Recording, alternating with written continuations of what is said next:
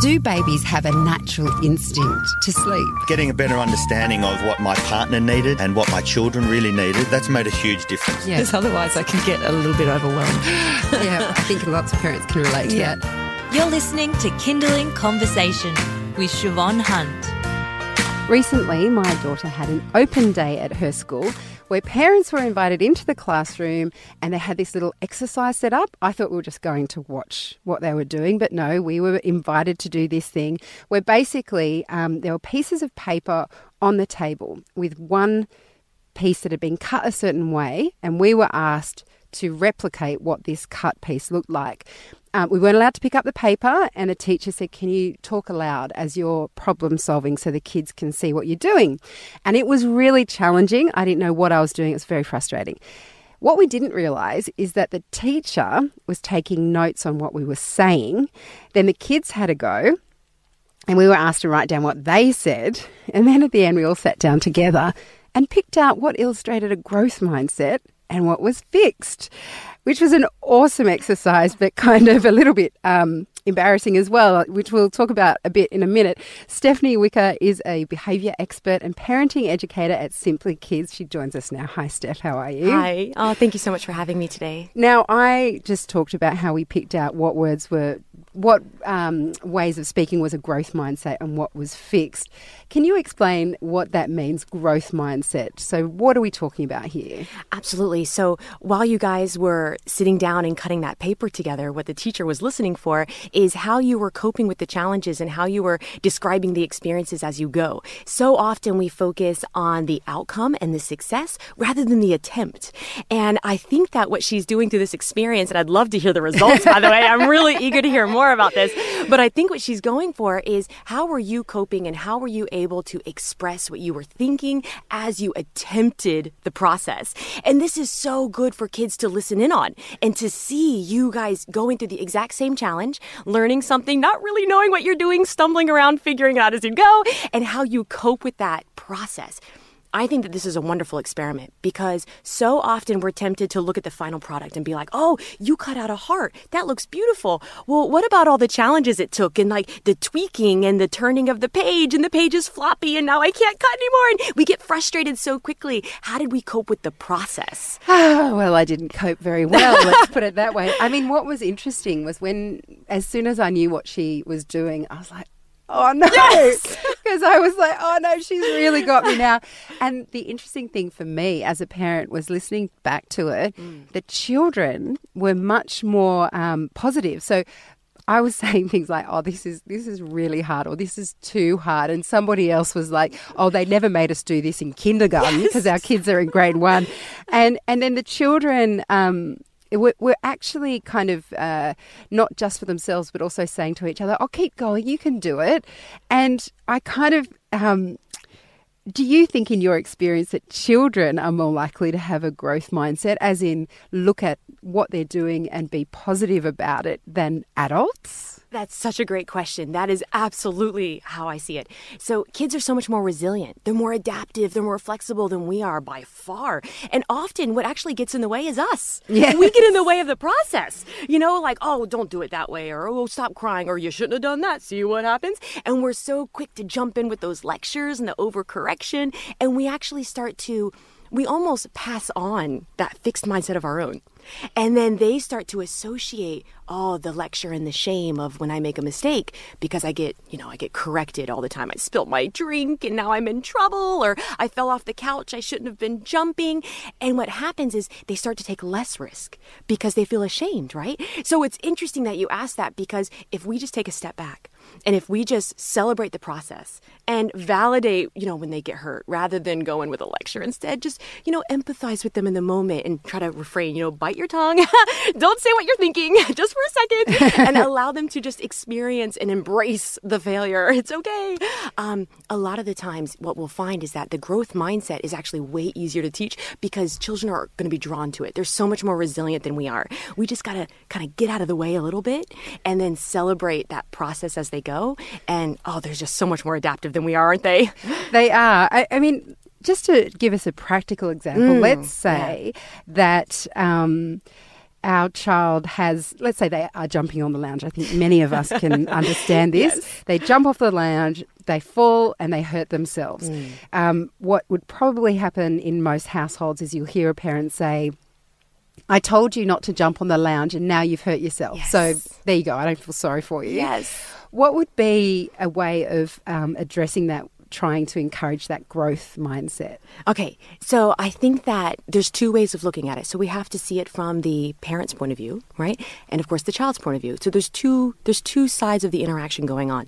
I think that the best thing to do is to empathize and understand that your child has been hurt. You know, first let's get that cuddle. Let's get that out of the way first. I think that we dive in with let me di- make this a teaching moment right now. and instead it's like no, no, no, no, just just allow them to cry. Allow them to experience, "Oh, this is why she says not to jump on the couch. You know, allow them to come to that own conclusion on their own, which they will, by the way. You don't. We don't have to say that. So instead, we we cuddle them and we embrace them. We go, "Are you okay? Okay." And now that they're calm, now we can actually talk about it. Once they've gotten past that moment of upset, and by the way, once we're feeling emotional, once we're reactive, we're not in a state to really address this and to have an open conversation about, you know, who cares about a growth mindset when we're hurt? You know, we're upset right now. I don't care. You know, I don't want to hear about it right now. But if instead we just go into it with intention, knowing that I'm going to empathize with my child, I'm going to comfort them first, then let's talk about it. You know, let's talk about it later. So remember earlier today when you were jumping on the couch and you got hurt, you know, why do you think that might have happened? What's another way that we can jump without, you know, without getting hurt next time? Allow them to solve their own problem. But you want to do it in a sense where they feel safe, they feel secure, and they feel relevant, like they're part of the conversation. So if we dive in with that overcorrection, then they're not going to feel like they're part of the conversation. And most likely they're actually going to resist that lesson rather than embrace it. You're listening to Kinderling Conversation. I'm speaking with Stephanie Wicker. She's a behaviour expert and parenting educator at Simply Kids. We're talking about the idea of a growth mindset and what that might mean in our family context. I started learning about it from my daughter's school. I'm very excited that they're teaching that to her. Um, the way I think about it, Stephanie, I'd be curious if you agree with this interpretation. I, when I think about the growth mindset, I think about my attitude to maths and anything financial. I feel like when I was at school, I didn't do so well at maths, so I thought I'm I'm just not good. I'm just no good at maths. I'm never going to be good at maths, and therefore my mindset was fixed. Like I still have not gotten through that. A growth mindset would have been going. I didn't do so well this time, but I can keep working on it, and eventually I'll get there. And um, would that be the way that is, is easier for adults to process. That's what a growth mindset is. It's it's not thinking that you're finitely uh, in unable to do certain things. Yes, absolutely. So when we experience a fixed mindset, it's it's pretty much what it sounds like. So you get fixated on the problem. When we are so focused in on the challenge that we're experiencing, whether it's something new or something that's happened before that didn't feel very nice, whatever that trigger is for us, the moment that we become fixated on it, what happens is what I like to call internal whys. We we start having this thought process, and it's always reactive and emotional because our brain has experienced something that's new and unexpected. So our brain identifies it as a stressor, and the moment that we experience that stressor, we start asking, you know, why can't I do this? Why is this so hard for me? Why can't I figure out this math problem? Right? And all of these questions just start flooding, and very quickly we amplify the problem. So what started as, yeah, this is a little bit challenging, has now turned into, why can't I ever do this? And it just amplifies and grows out of control because we're asking ourselves those questions. And what's really fascinating, and I know I'm going very in depth here, but bear with me for a second because the brain has a physiological response to answer those questions. So as soon as you start asking why questions, why can't I do this? Why is this so hard? Why am I struggling with math? It's, you know, you know, third grader could do it. Why am I hard having a hard time? our brain starts to answer it well because you're stupid because you know you're silly because you don't know anything because you know you never studied in school you come up with all these reasons that validate your own self-doubt so that that that makes the problem not only bigger but it becomes insurmountable okay i'm going to avoid that altogether that's too hard now. And we resist it. That's a fixed mindset. That is ultimately what's happening in your brain when you're doing that. So, a growth mindset is when rather than listening to those why questions, which are going to happen for all of us, we are able to first, we're aware of it. You know, so self-awareness is the first step in being mindful, is being aware of of what is our trigger, what makes us react. For you, it's math. Yes. For some people, it's other things. Um, but being aware of it and then now adding in a new question. So rather than focusing on why can't I get this right every time? Why is this so hard for me? Instead, it's what's the next step? You know, or or how can I get better at this? And that that ability to be flexible with our thinking, it takes so much self control. Like, it's not easy. It's simple, but it's not easy. Let's be serious. It, it, takes a lot of work, it takes a lot of practice. But once we get good at asking that question, what's the next step? What's, you know, how can I get better at this? Then what you'll find is you'll start to foresee a positive outcome. Okay, someday I am going to be really good at this, and this is how I get there. The same way that your brain answers those why questions, remember? Your brain is going to start to fill in the gap with the what is the next step question. And you will start to create your own avenue, your own roadmap to being really good at math. and it might look different for everyone. For you, it might be like, all right, well, I'm going to take a few minutes and just practice this. Uh, you know, not when it's taxes time, not when it's important and I'm stressed. I'm going to do this just you know, when I'm calm and just for myself to learn for myself. And what you'll find is you'll have so much more clarity when you don't have that extra pressure on, you got to get this right right now. Instead, yeah. take it out of the moment and practice then when you're calm.